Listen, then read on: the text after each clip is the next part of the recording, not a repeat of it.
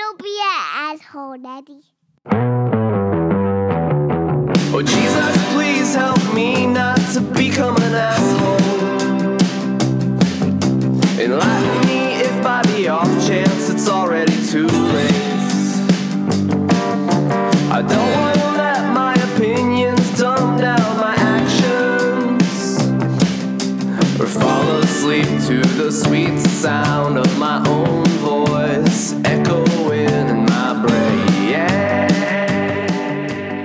Hey, everybody, welcome to episode 19 of Recovering Asshole, the podcast where we unpack the invisible knapsack of privilege and figure out, you know, it's worth waiting for a really good conversation. I'm your host, Dr. Randy Blazak, and we uh, on this podcast try to figure out how to talk about the issues of privilege and power without feeling like schmucks.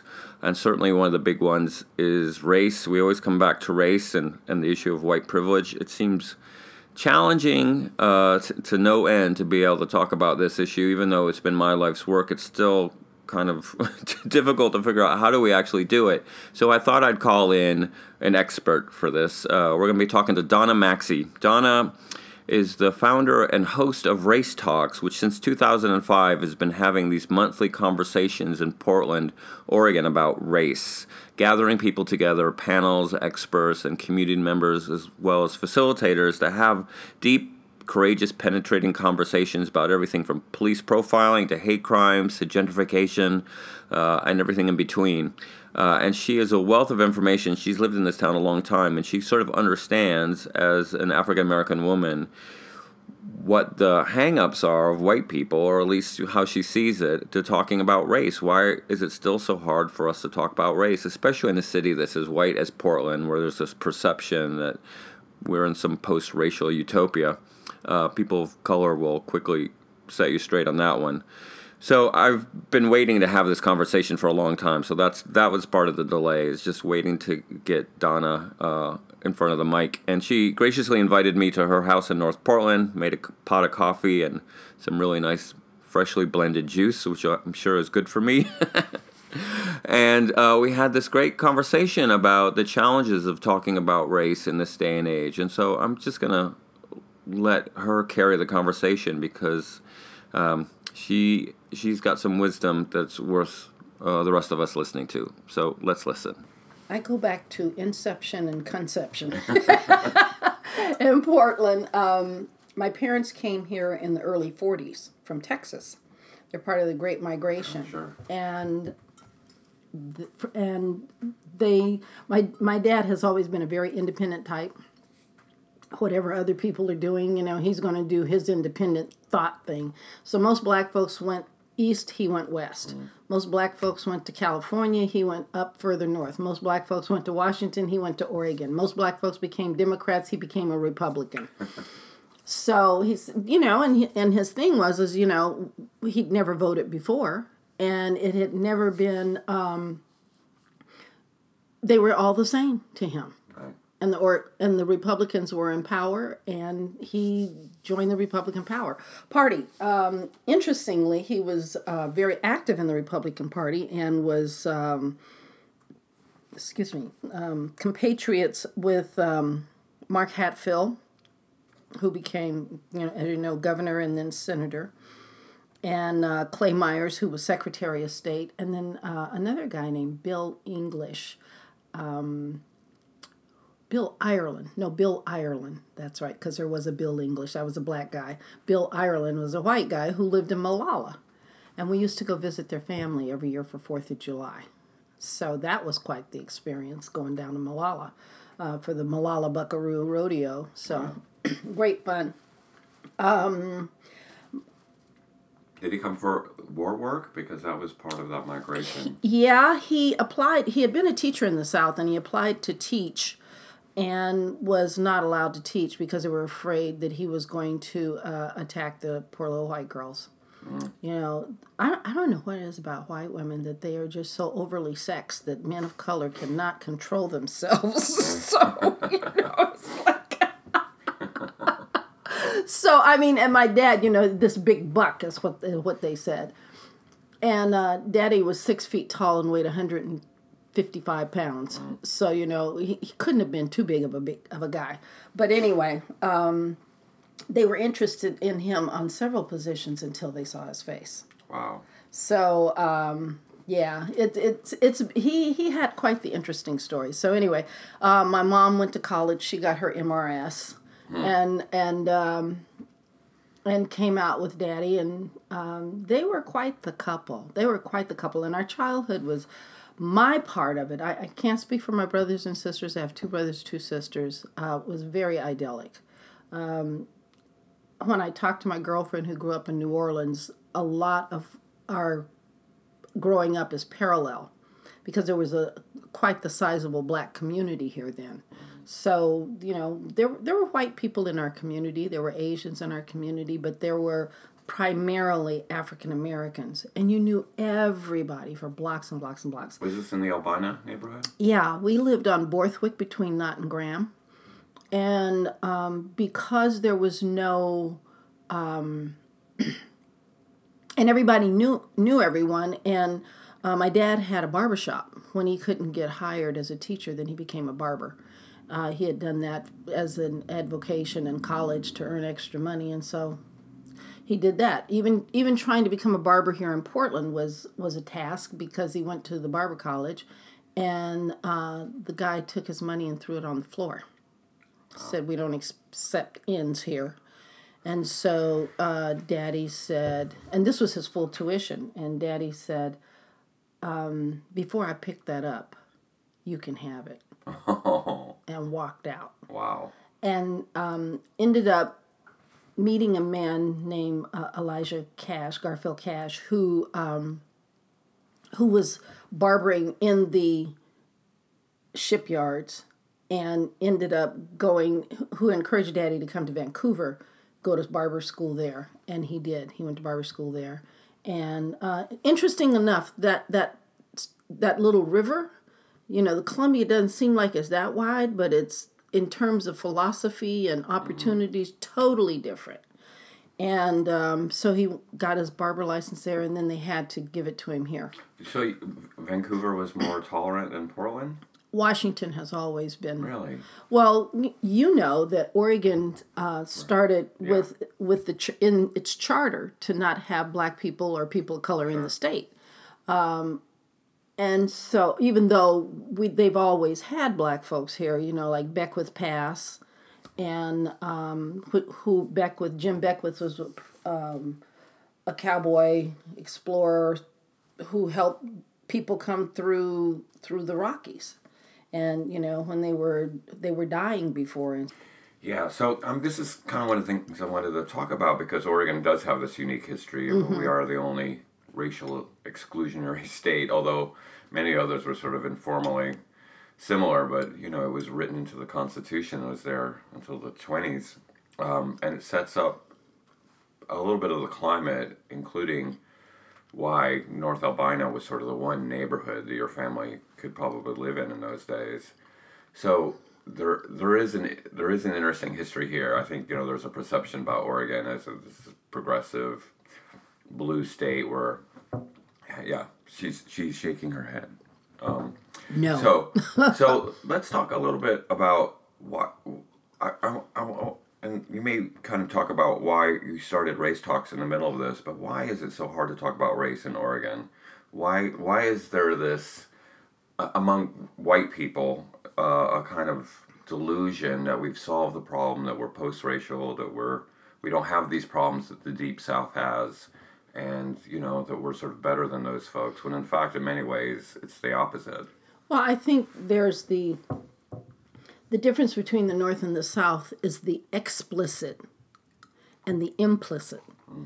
And the other part about the south my daughter lived um, my daughter shayna went to college in the south uh, she grew up in california went to college in the south um, both for undergrad and then she went to law school in louisiana.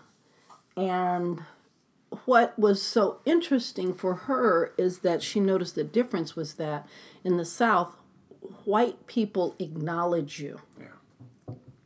Here white people ignore your presence. Recently, the other day, I was walking down off of Mississippi, and two white guys walked past me. Now, I will take into account the fact that I am 69 years old. And men have a tendency to not look at women who are not in their demographic. All right. So I will accept that. But they walked, they were guys in their 40s or 30s or something. And, um, and they walked by and didn't look at me. And then a third white guy came by and he's looking at the ground, looking down ahead of him. And then two other white guys, probably in the same demographic, you know, in 30s, 40s, came by. And one kind of looked at me, like just for a, a split second. I said, Excuse me, I have to ask a question. Am I invisible? Can you see me? They go, Yeah, we can see. I said, I thought I was invisible. Gee whiz, I just had three white guys walk by me and they just totally This is ignored why I my love presence. Donna Maxey that you would do that.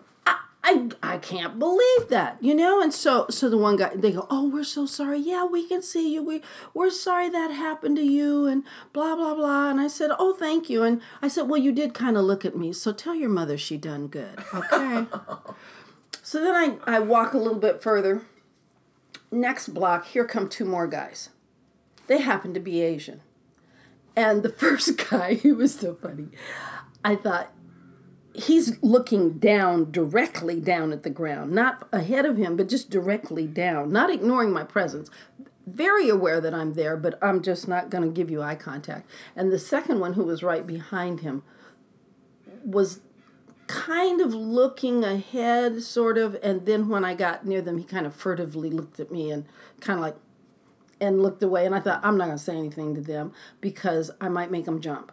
So no and i had already done my thing. I was already laughing about that first situation. So you know i what i have noticed and and i i live here in um in north portland um in what is supposed to be gentr- the gentrified it, it's starting to become gentrified out here. Uh, what i always like to tell people these people are not the gentry. Gentry are wealthy landowners. Right. Actually, I should say wealthy people who have been given a lot of land is who the gentry were. But um, and these are these are white folks who have a bank loan I can't get. They got a bank loan I can't get. They're trust fund babies. They came from California and sold their house there that was, you know, next to nothing and got millions more because of their property values there and came here and now they're they have they're here. And i think that a lot of people are here in oregon intentionally intentionally because it's a very white state. It's it's not sad but it's kind of middle class here in portland. And i you know middle class when you think of middle class you think of 30s 40s um, young families, singles, white. Um, you don't think of people of color as being a part of that necessarily. Um, or I should say, white folks don't think of it. Yeah.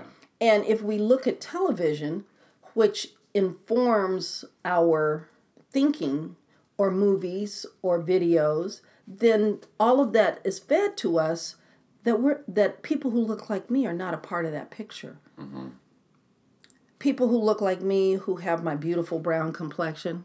My mom used to tell me, You're a pretty little brown thing. And I thought, Well, gee whiz, she hadn't lied about too much anything else. I guess she must have been telling the truth about that too, you know? And, or people with gray hair, you mm. know, people ignore, you know, they have a whole different attitude about you. I mean, I can go places. I don't look my age. And so if I go in some place and I have a hat on, the response I get is very different Really? than when I take that hat off. Wow. And what's even more interesting is that if people see me with a hat and what and they've seen me without the hat before, they will not recognize me. Hmm. And then I take the hat off and they go, "Oh, I didn't realize that was you." I'm like, "Wow." So people don't and, and this is not just this is not just white folks. This is people. Because we're all the same. We're all the same. We we we think we're so different. Well, I, have a, a, a, a kind of counter story to the notion of being invisible in the South. So I grew up in the South, and so this story takes place um, at in Orangeburg, South Carolina, which has its own tortured racial history at the South Carolina State Fair. Don't ask me why I was there in the early 1990s, and I'd met um, a young white woman at the fair. This is sort of like an Elvis movie playing out. and we were walking around, going to the rides, and there were two uh, young African American guys walking toward us. And I just, you know, I said hi, and she said, "Don't look at them. Don't look at." She used the N word. She said, "Don't look at them." In the this is you know the end of the relationship, by the way. Don't look at them in the eye. You can't look at them in the eye. And it was a, it was an issue in the South of if you do make that eye contact you are invite i guess as a white woman the fear is you're inviting some type of unwanted attention um, or challenge. And it was it was sort of the other side of your experience of walking down mississippi where th- this white person was afraid to make the the eye contact. And of course i'm sure those guys it added to their feeling of invisibility. Like the people won't even look look me in the eye because of their fear or whatever but her side of it was if I do that, then I'm breaking some really important racial boundary. Because you know, in the South, I mean, when you talk about the difference between the South and the Northwest, I felt it too. Like the South is more open about its race. When you have the Confederate battle flag hanging over your mm-hmm. state capital, you know, you know, race is an issue. Mm-hmm. Where here is sort of this, you know. Myth that all these things have been solved and we don't acknowledge it. Now, sometimes I'm wondering which is worse the the kind of more blatant racial polarization in the South, where at least it's an issue and we can talk about it, or here this sort of this notion among white people that you know we don't have those problems. I think my personal opinion, and and and uh, I was talking to a young person who said that they were having trouble growing up because her parents were divorced, and with the mother, there were very definitive things that this child knew that they could do. You know, and said, in fact, there were things that that they didn't ask their mother because they knew what the answer was going to be. Um, you know, whether, yeah, you can do this or no, you can't do this or these are the guidelines. Whereas with the father, the guidelines were not apparent. You know, and, and they said there were invisible walls. And I said, what do you mean by invisible walls?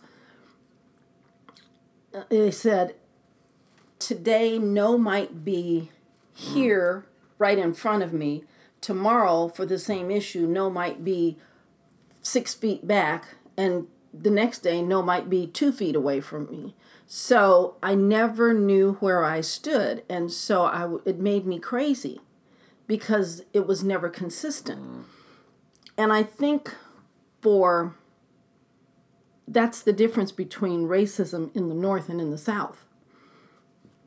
Excuse me, in the South, you're very clear about things, whereas in the North, it's those invisible walls.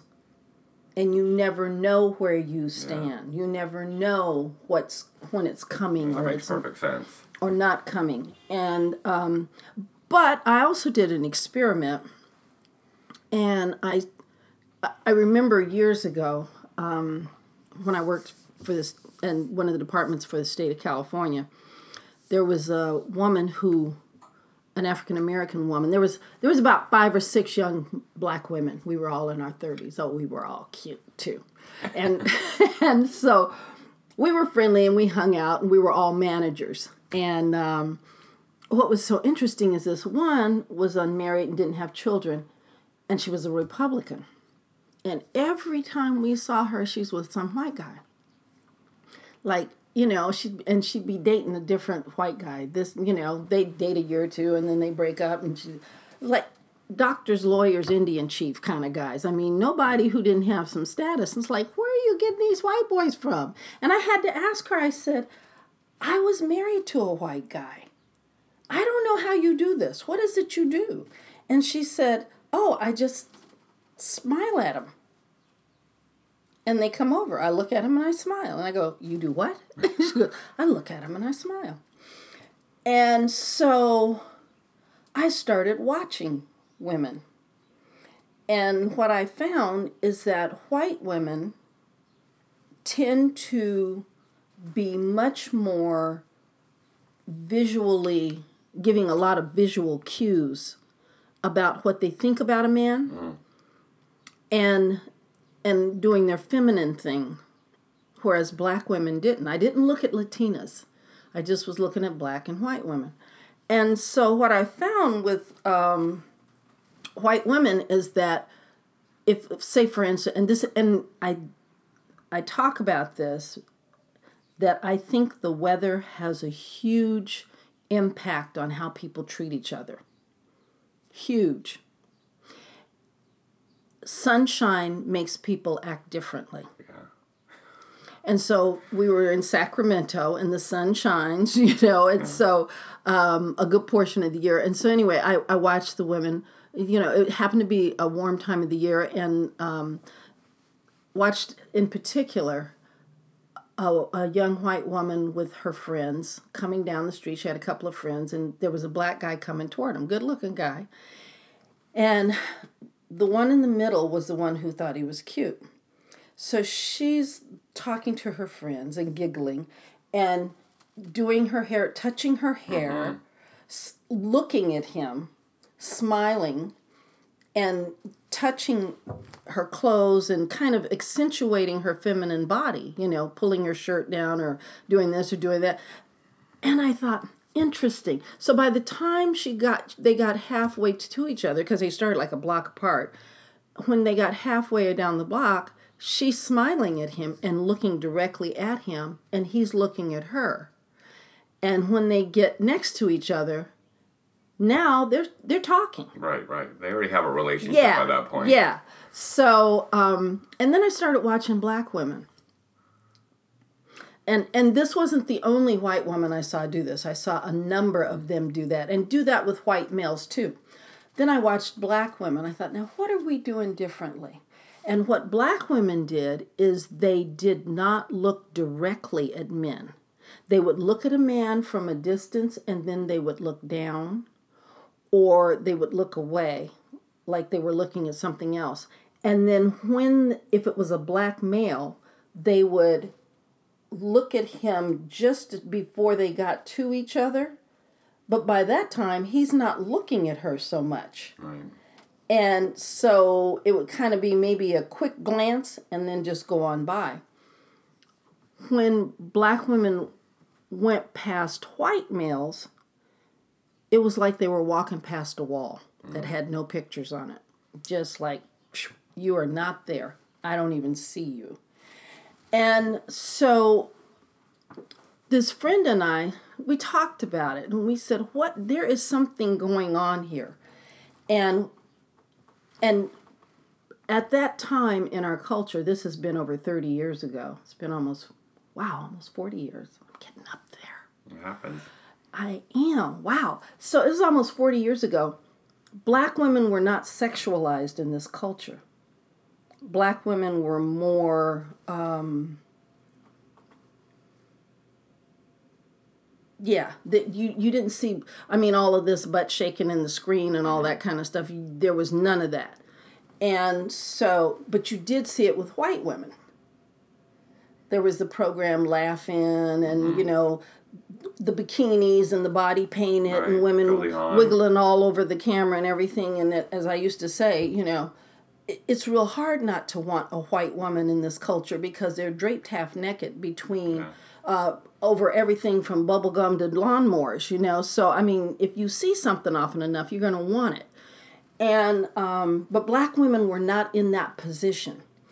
And when you saw how black women dressed. It was very modest, even in the summer, shoulders covered, arms covered, uh, not real tight, longer.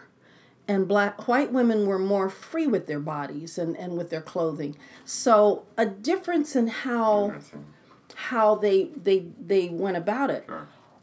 Here in Oregon, what I have noticed is that people don't look at each other and I, that was one of the first things I noticed when I came back to Portland. I was accustomed growing up with the black community that you know you give the head nod. It's an acknowledgement that black folks have always done to each other that I see you. I know you're there. Hey, we have a kinship. And some people do it, some people don't. This younger generation doesn't do it so much. And of course, being me, I'm like, hello, young man, how are you? and it's like, oh, you know, oh, I, I'm fine. You know, it's like, yeah, see me. Mm-hmm. Know that we have a connection. And i don't just do it with with black people. I, I sometimes i just mess with folks all the Well, time. and this, and this is, ties in perfectly with the whole theme of doing these conversations is that there are so many things as a white person that, that I don't see, that I don't experience, that aren't part of my experience. So, so it's hard for me to say other people having this experience. So, and this is the notion. Uh, Harlan uh, Harlan Ellison comes to mind, but the notion of being the invisible man, you know, that invisibility or the double marginality. I think that was Du Bois that said that. Like there, you know, you have sort of this invisible status in America, and to what what that's like to experience that on a day to day basis, just walking down North Mississippi Avenue, you know, when people aren't looking at you. Like that, that is not my experience, and I have to think uh, that, that there's a cumulative effect of that of having to struggle to get people to acknowledge, hey, I'm standing right here, and and so what, what part of this is about the sort of emotional impact of being other otherized is the word we Othered. use othered right being other otherized it sounds Otherized. like, sounds like the way we do to our laundry um, that um, that I am centered as a white male, right? I'm, I'm kind of naturally the center of the attention when I walk into a room because it's assumed I'm there for some official reason or Right, something. right. Right. So I don't ever think that I ha- I'm going to have to sort of say, hey, I, I had a student who was African American who um, dressed really well to class. He wore a suit, and he, you know, he pointed out one day when we were talking about the notion of white privilege. He said, "Randy, you should look at how." And I had to press him to call him Randy because he wanted to call me Professor Blazak.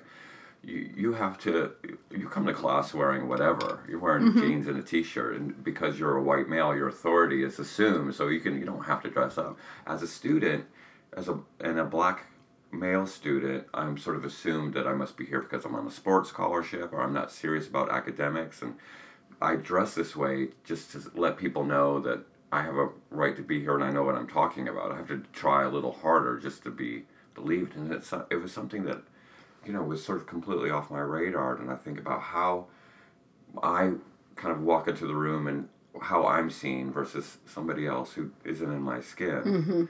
Um, and I have to think that over the course of a lifetime, that that is, um, w- you know, a little bit Wearing. That's the word. That's the word I'm looking for. Is a little has a little bit of a draining effect on a person. It does, uh, but there are multiple ways to handle that. And and and wh- what I didn't finish because I because I I go on. Okay. I do I do. There's I'm a, to I'm story. a I'm a raconteur, I tell you. Um, but what I was going to say is when I came to Portland, what I noticed is that white folks don't look at each other. When I first moved out here in this neighborhood, I used to teach out here, and there were a lot of kids of color at my school Latinos, Asians, African Americans. So when I moved out this way, I assumed that there would be people of color in this in this neighborhood. There aren't. They're localized in one small area. And I'm like, wow, okay. So after a year of living here, uh, I knew three people, three homes, sort of, the people. And um, I said, you know, we need to have, we need to have, I don't know who the people are in the neighborhood. We need to know who the folks are. Let's have, and they had just started this neighborhood night out in, I think it's in August, where they, or it's July, where you invite your neighbors over excuse me, and have a block party. And um, so we did that. One of the neighbors passed out flyers, you know, four blocks wide, 10 blocks long. Of course, I ended up doing most of the work. of course. And um, we had about 40, 50 people who came. We had, you know, we got prizes from different organizations in the community. McDonald's gave drinks. We had we bought hot dogs and stuff. Uh, Fred Myers didn't do it because we waited too you know it was too short a timeline for them to donate. But you know it was it was nice. 40, 50 people and we made it a potluck. And some of those people we, we got to talking to each other and we had games and you know trying to get people to talk. Found out that some of these people had lived in the community 28 years or longer and did not know mm-hmm. each other. Did not know each other. Oh you live here i've never seen you before da da da da da. and what i and then i started watching people. And what i realized is that white people don't speak to each other. Yeah. they walk past each other with this look down. If I don't see you, then you're not there. And if something goes wrong, then I didn't see it and I can't be held responsible, kind of thing. And I'm looking at this thinking, wow, there is something weird about this. Um, people of color don't do that.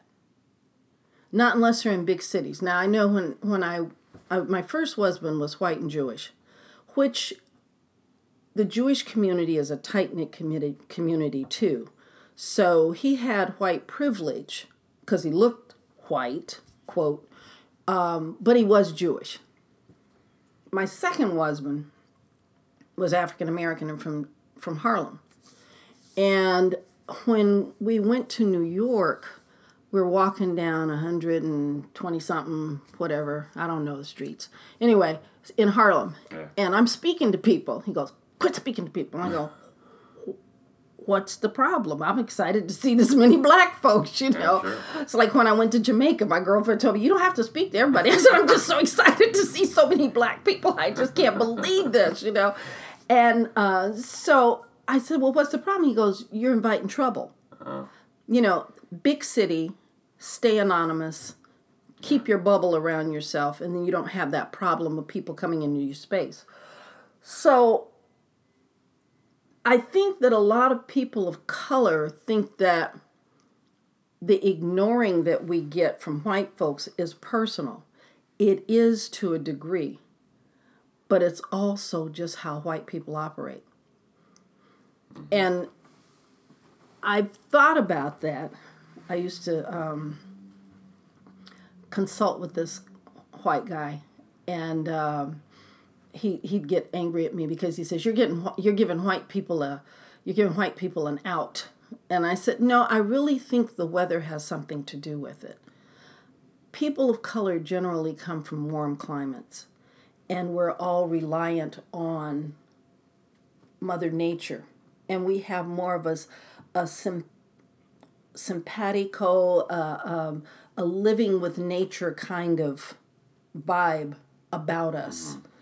And I think about the um, the the analogy of you know you have where you live casabas and I have watermelons and somebody else has mangoes and they all ripen at different times. So do we just stay in our little pod or do we come out and be friendly with each other and we all eat all year long Yeah.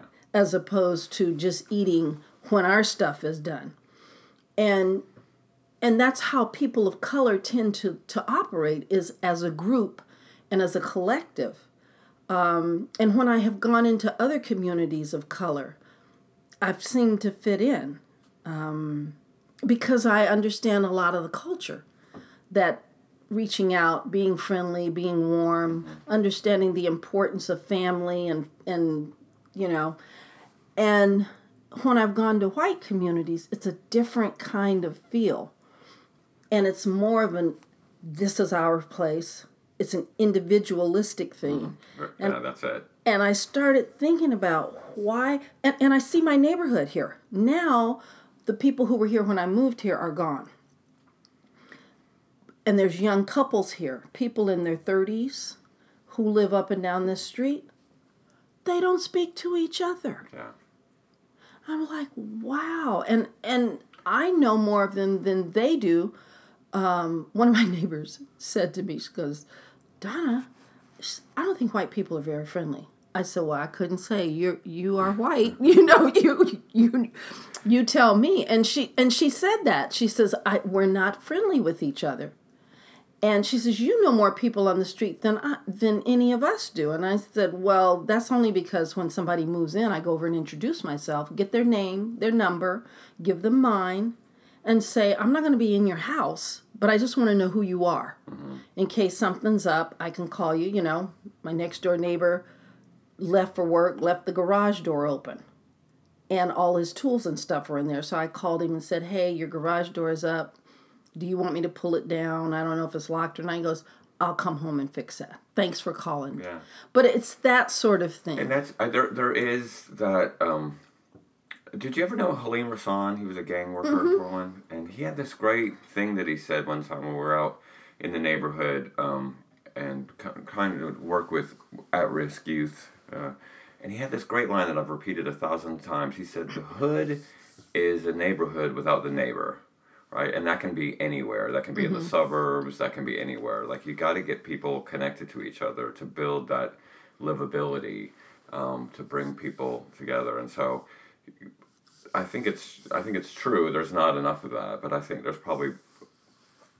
But well, this ties into this discussion about gentrification and how Portland has really sort of changed. I mean, there's this there's this new generation of people from other places coming into neighborhoods, um, old old neighborhoods, and changing the complexion of the neighborhood and and bringing in their money with them, and so a lot of people are being forced out, and so the neighbor, you know, your old neighborhood, North Albina, is probably unrecognizable on some some streets. So I mean, I, I we moved from down under the hill on Borthwick because of of uh, as I like to call it, urban renewal, Yeah. Negro removal, yeah, that's that's And, that's um, that.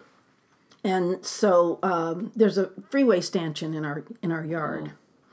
And every time, every so often, I look when I go past. There's a tree that used to be in our yard that is sitting there, and uh, that's grown grown up next to the freeway. And it, I try not to see that tree because if I look at it, it pisses me off. Yeah.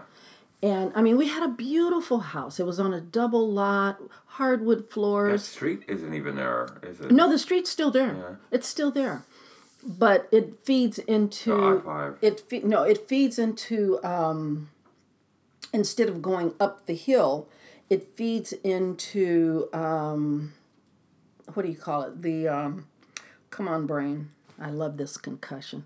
it feeds into the uh, city works. Okay. So they've enlarged it into the street and and built, you know, a, a parking, a parking lot or something like that, you know, for storage lot. But um, yeah, it's it's just a whole different place. And I don't know if you know this. You were talking about the black community. The black community actually used to be in Northwest. At the uh, out out by where um, Guilds Lake, that area. Guilds Lake, there were black folks out there, but it also was by Guilds Lake is not that's north, but northwest it used to be. Um, you know where the Golden West Hotel is downtown? sure. That was a black-owned Oh, right down hotel. around- around so black folks lived right around the train station because the black folks were sky caps. And that was another thing that was so amazing is most of the people that I knew growing up, a lot I shouldn't say most of the people, a lot of the people I knew had college degrees. They were sky caps, they ran on the road, you know, they were porters on the on the uh, trains. Um, yeah, my dad was a barber and had a college degree, double degree. You know, so um, I I just assumed a lot of times I just assumed if I was, I was talking to black folks, they had degrees. Wow. So that's one of those things where we underutilize people in our culture. I didn't finish telling the part about where I about the the relationship with the land. You were saying man has been here on earth like a hundred thousand years. And white people have been in charge politically and started getting politically powerful 3,000 years ago. Mm-hmm. In that 3,000 years, we have just about screwed up the earth. And I've had to think about this. Why have white why do white people hate the earth? And I started thinking about it and thought, hmm, this is where the guy consulted with told me I was letting white folks off the hook. White people came from Europe. They got landlocked with the snow, with the change in weather. and so they got landlocked up there. They became lighter. There was a great book I had when I first started teaching that talked about the physical attributes of various animals and humans in different climates. And um, one of the things that I that that just as an example, um, if you look at, at African people, they tend to have large behinds, big thighs, small calves. If you look at the animals that are in Africa that are that travel or run, they tend to have very muscular behinds, big thighs, and small lower legs. Whereas if you look at the animals that are and and large lips, Africans have large lips, broad noses, and um, and angular kind of faces. Well, the angularity is to take the shape, the deflect the light from the sun. The broad nose is because you've got, and if you look at the animals there too, the nose the noses are broad to to bring in a large amount of air because you've only got so much air per square inch. And if, if it's the air is heated, then it expands. So to get in the amount of mm. oxygen you need, you need to bring in more air. The large lips are to cool the blood. And so it gives more surface area for the blood vessels to be exposed to cool down the blood and to cool down the body. The big behind, the muscular behind, is also a storage place for fat. Sure. So that you you're going to have to travel long distances to go find food. So you know you've seen films of where people have tracked animals for for days, weeks. right. So you got that. And once they get an animal, the community comes together to bring it back and everybody eats. And then a hun- another hunting party goes out. So again, that community thing mm-hmm. and living with the land. White people lived in caves. And I had this theory about that. They lived in the caves to stay away from the large animals. They lived in caves to get away from the elements, which was not friendly, you know, cold, wet. And so what you see with white people in terms of body build is they have very long, thin, thin nostrils, long noses, small lips, small lips, so that you don't have the blood vessels exposed. It holds more body heat in. Long noses, so that when you pu- pull, you get in less air That's cold air.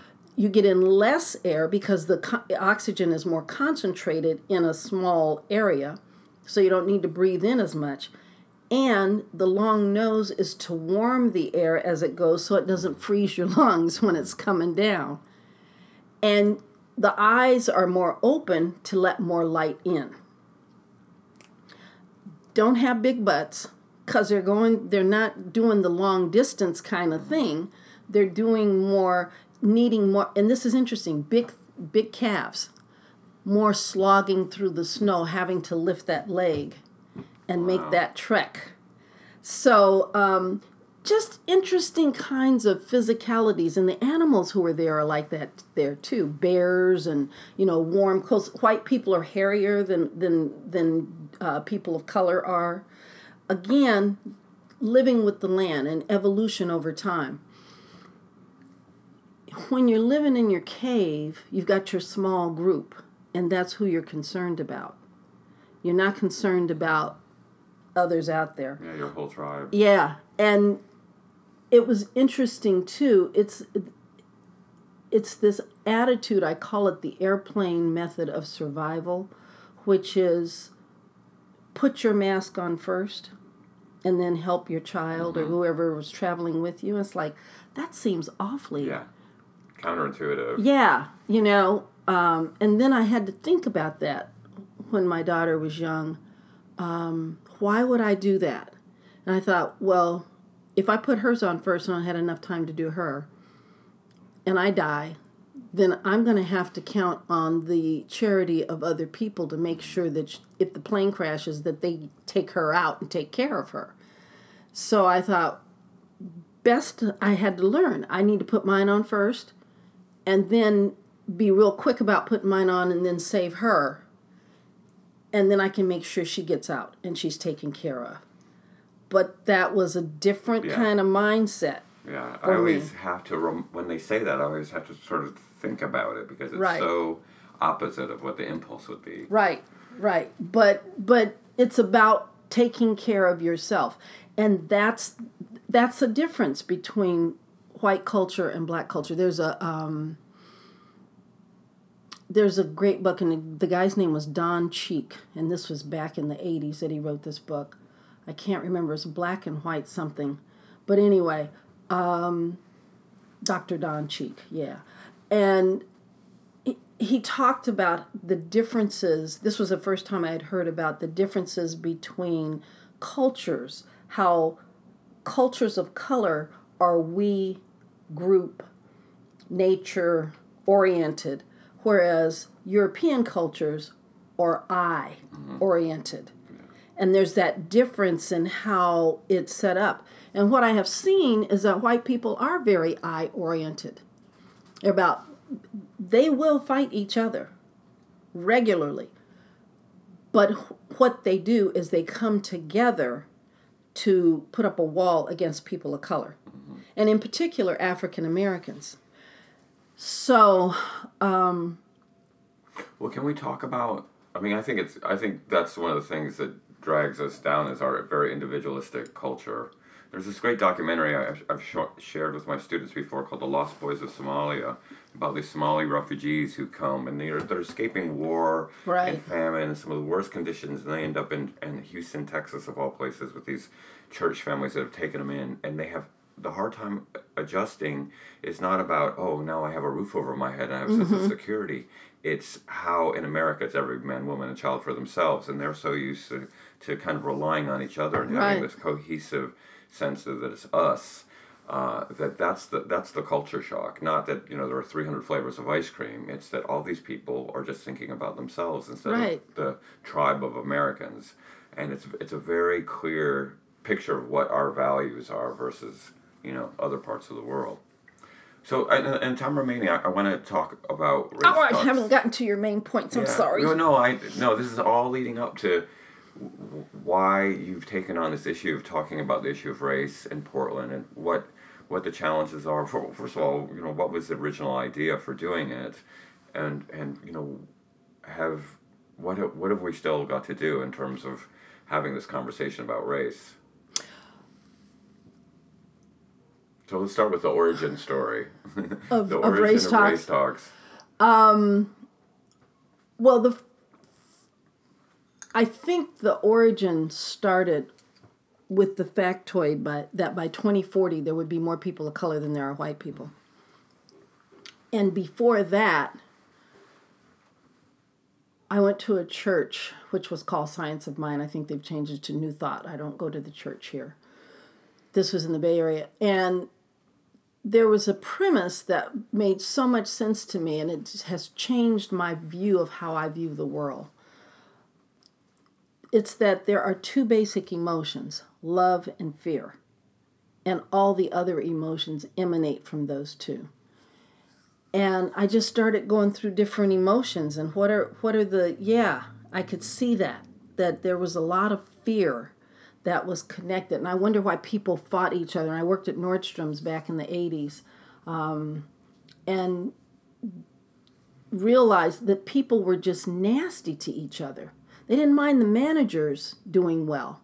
But the salespeople, because everybody was working on commission, they just fought each other all the time. There was one person they didn't fight. Happened to be a black guy who was young, 20s, going to ministerial school. And I thought, why do they not fight him? The reason they didn't fight him, I found out later, was because he was always close to being number number one, but never was. Mm. Once or twice a month, he might might get it out of thirty days, you know. With and so people were like, "Oh, he got it! I'm so proud! I'm so happy for him." He and found out he was always looking at the tape. So we thought he was looking at the tape trying to make money, see how much he had made. He says, No, I'm giving up sales. I don't want to be number one. You notice I'm always within 10 or $15 of number one. He says, I do that on purpose. Like, wow. So he's avoiding being standing out, he's stepping back, playing small. What I realized working at Nordstrom's is that competition, people are are competing to keep back their competition for goods and services. They want to hold others back from being ahead of them. That was the basis for it. The fact that the issue of I want to eliminate you as competition. My emotions are either love and fear, and the factoid that by 2040 there would be more people of color than there are white people. It said to me, we're going to have a problem. White people are, because white people are accustomed to being on top. One of the things that um, I see nowadays with young people is that they do not have a lot of resiliency. They don't have tenacity, resiliency, or persistence. And they're used to having everything, you know, we've got Google now. Everything comes within 30 seconds. You don't have to worry about, you know, what do you, what do you mean look in a book? What do you mean card catalog, figure out where this, look in an index and figure, no, I just hit Google and all the information comes to me. So I realize we're coming from all of these thoughts having a confluence together. This spells trouble people don't give up power easily. And so I at about that time also at Portland Public Schools I became involved in uh, courageous conversations about race. And Glenn Singleton had put together a formula for talking about race that made it easy for people to get it. It made it we our school was one of the beacon schools within portland school district and here in the state. And there was a person that i worked with who was just a mean person. Happened to be a white person. And this person um, made white folks cry used to have white folks in my office I, I did discipline at the middle school i used to have folks in my office crying why is this person so mean? Why are they doing this? Da, da, da, These are white people crying. Male, female, upset.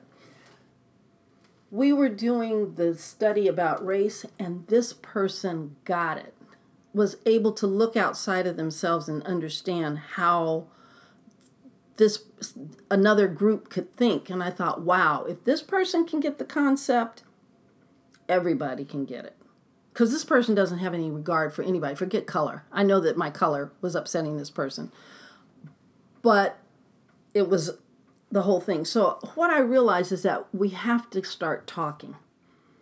We have to start, people need to get to know each other, have relationship.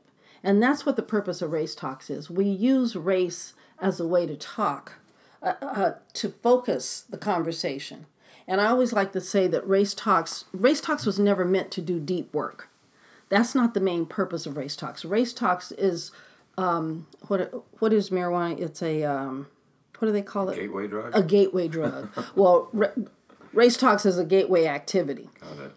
And you know, if you want to go find out more information, then do that. We try to encourage people to come sit down. You know, we have a panel, we have a speaker, we have a film and then afterwards, we have small group discussions with guiding questions to help guide that discussion. And recently, we've had um, we've we've gotten grants so that we're writing a facilitation training for our facilitators. Before we had uh, we teamed with Uniting to Understand Racism, and they provided facilitators. Well, they've gone out of existence, so now we have to find our own. And we were using another organization here in Portland who is supposed to do mediation and resolution training and services, and their folks don't come.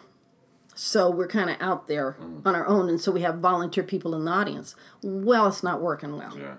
So um, but the whole idea is to just get people talking. And so at the very end of the evening, we have a drawing. Um, and McMenamins is is my sponsor. I went to McMenamins. I'm I'm a and the other piece that that I I am about is win win. I want to win and I want you to win. So we need to talk to each other to find out what we both need so that we can both have our own satisfaction. And I don't think most people do that. I think people are looking at what do they need. But what they don't recognize is that if you don't find out what your your neighbor needs, what your partner needs, what this other person needs, mm. they're going to be coming for what you got. Yeah. because we tend to look at other people and think that the grass is greener. And they've done studies and found out that the grass is greener on the other side. And it doesn't matter which side you're on it's the way the light reflects that the grass does look greener from the other side.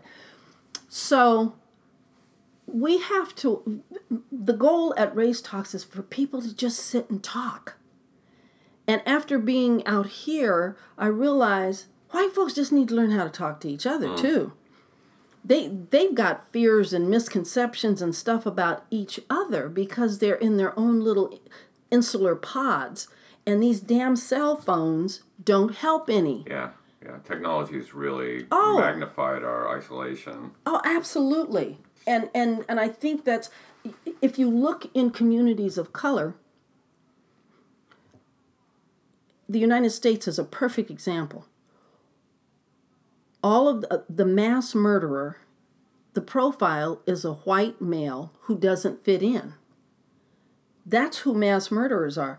Uh, we've only seen one case of where there was a, a, a black person doing mass murder killing and that was you remember uh, chief moose who used to be our police chief solved that back in dc Yeah, right? But that guy was only killing people sniper. Right. He was he was doing that to hide the fact that he was going to kill his wife so they wouldn't come for him. So the goal was to kill her. Those other people were residual. But the mass murderer is a white male who is angry and feeling like he's Yeah. not getting I- his. you know, I, I, I this is something that I've written about and, and, and have researched a lot, and it's exactly that case. It's the guy. When they say he was a loner, that's the person that you should be most concerned about because Right. they're usually, you know, these guys that have experienced some loss. They lost their job, they lost their wife or something, and because that happens to a lot of people who don't go on shooting sprees, Right. And they don't have a social network to plug into to go have a beer with their friend and say, "Hey, my wife left me." They're they're isolated. That's one of the things we ask at race talks is how many of you know your neighbors? Do you know three to the left three to the right three in front of you? By know i mean do you know their name? They know your name. You've been in their house. They've been in your house. You have their phone number. The other question i like to ask is do you have people of color? If you're white do you have people of color who are on your speed dial? And if you're a person of color, do you have people of other ethnicities or white people on your speed dial? By speed dial, I mean somebody you can call up and say, hey, let's go to the movie, or hey, I got a promotion, let's go have a drink, or hey, me and the spouse got into a fight, uh, can I come over and talk? Just somebody, and the question is if you don't have those kind of people, why not? So I think we, you know, at the end of race talks, of every race talks, we have a drawing um, with a gift certificate from McMenamins to for two people to get to know each other. I always call it hook up. You look somebody somebody you want to hook up with, but nowadays hook up means something else. So okay, so what's the word we, you use? Um, I don't know. Anyway, the social word is look across the room and find someone you'd like to get to know. Someone that looks interesting or that you, you know, or try to find somebody outside of your table. It might be somebody at your table. And so the two of them exchange contact information and then their name goes into um, the pot for a drawing. And the drawing is for them to go and share a meal and just talk. That's great. Don't talk about race. Talk about this is who I am. Find out what you have in common. You know, just talk to people. I have made it a habit to go out and talk to people. I see you on the corner. Hey, that's a nice looking shirt you have. Or if somebody holds the door for me, I always say, Tell your mother she done good. You know, they're like, What? It's like, Oh, okay, thank you. Like, yeah, your mom did did a good job of training you. So, um, we need to get out of our own personal hurt, our own personal insecurity, and reach out to each other and talk to each other. Because the kinds of my experience has been having been married to a white male and to a black male and I have dated men from other ethnicities and I have friends from all different ethnicities. My gosh we're all the same. We all want the same things. So Yeah, that sounds like a a, a good uh, kind of way to wrap this up. But there's one question I have to ask you, and have done in doing this work is is there. And this is like a huge question. There's probably a dozen answers to it, but is there one particular thing in doing this race talk work that you feel is the most challenging in talking to white people about the issue of race? Is there one thing that's just like beating your head against the wall to try to get people to see something or understand something? I think that most white, pe- I think that most people of color, because we live in a white world, we understand that white people are people. That we have some, we have some myths and misconceptions, but I think a lot of white people don't realize that people of color are just like them. That's what we have to look at is what is our goal? Is my goal to build my self-esteem by stepping on yours and saying you're a dumb so and so and or is my goal to get you to see another way to approach life? And that's how I approach race talks. Let's have a topic, let's make everybody feel included and understand that the enemy is is you know that we talk about the seven deadly sins greed and avarice are among them and you know uh, like right now i just saw something on facebook where in south africa they have taken the land from the wealthy white from white people and and now there's some white people starting to live in shanty towns so i said how is that right how is that okay? If it wasn't good for black folks and we didn't like it, what makes you think white folks are going to like that? This means we're going to continue the cycle. Right. We got to break the cycle. We got to understand that there's enough for everybody and to use that mindset of we work together to live off of the land, live within the land, to live to make it work. Oh, Jesus, please help me not to become an asshole. Enlighten me. Let's make it work. Thanks, Donna. Donna and I had uh, a longer conversation than the, that hour that you just heard. She's a wealth of all kinds of information about Portland and the, the history and some of the theories uh, that we need to exist in this world. So I really appreciate uh, living in the same city as Donna Maxey. We're all better off for it. I'll, I'll include a link to her Race Talks organization that holds its monthly events at the Kennedy School here in Portland uh, on my website, which is watchingthewheelsdad.net. Watchingthewheelsdad.net. All the episodes of Recovering Asshole are chronicled there. You can find them on watchingthewheelsdad.net. Uh, as always, you can find us on SoundCloud and iTunes. Although now on iTunes we are called Recovering Privilege because iTunes doesn't like the word asshole apparently, even though everyone everyone's got one. Uh, so find us there. If you do, give us a nice review and uh, five stars or four, but not three. And um, we've got some more conversations lined up. We'll be talking to some good people, and I'll get them out to you when I'm good and ready. Uh, but this was a great reminder of our little motto that we are all works in progress. So let's get to work.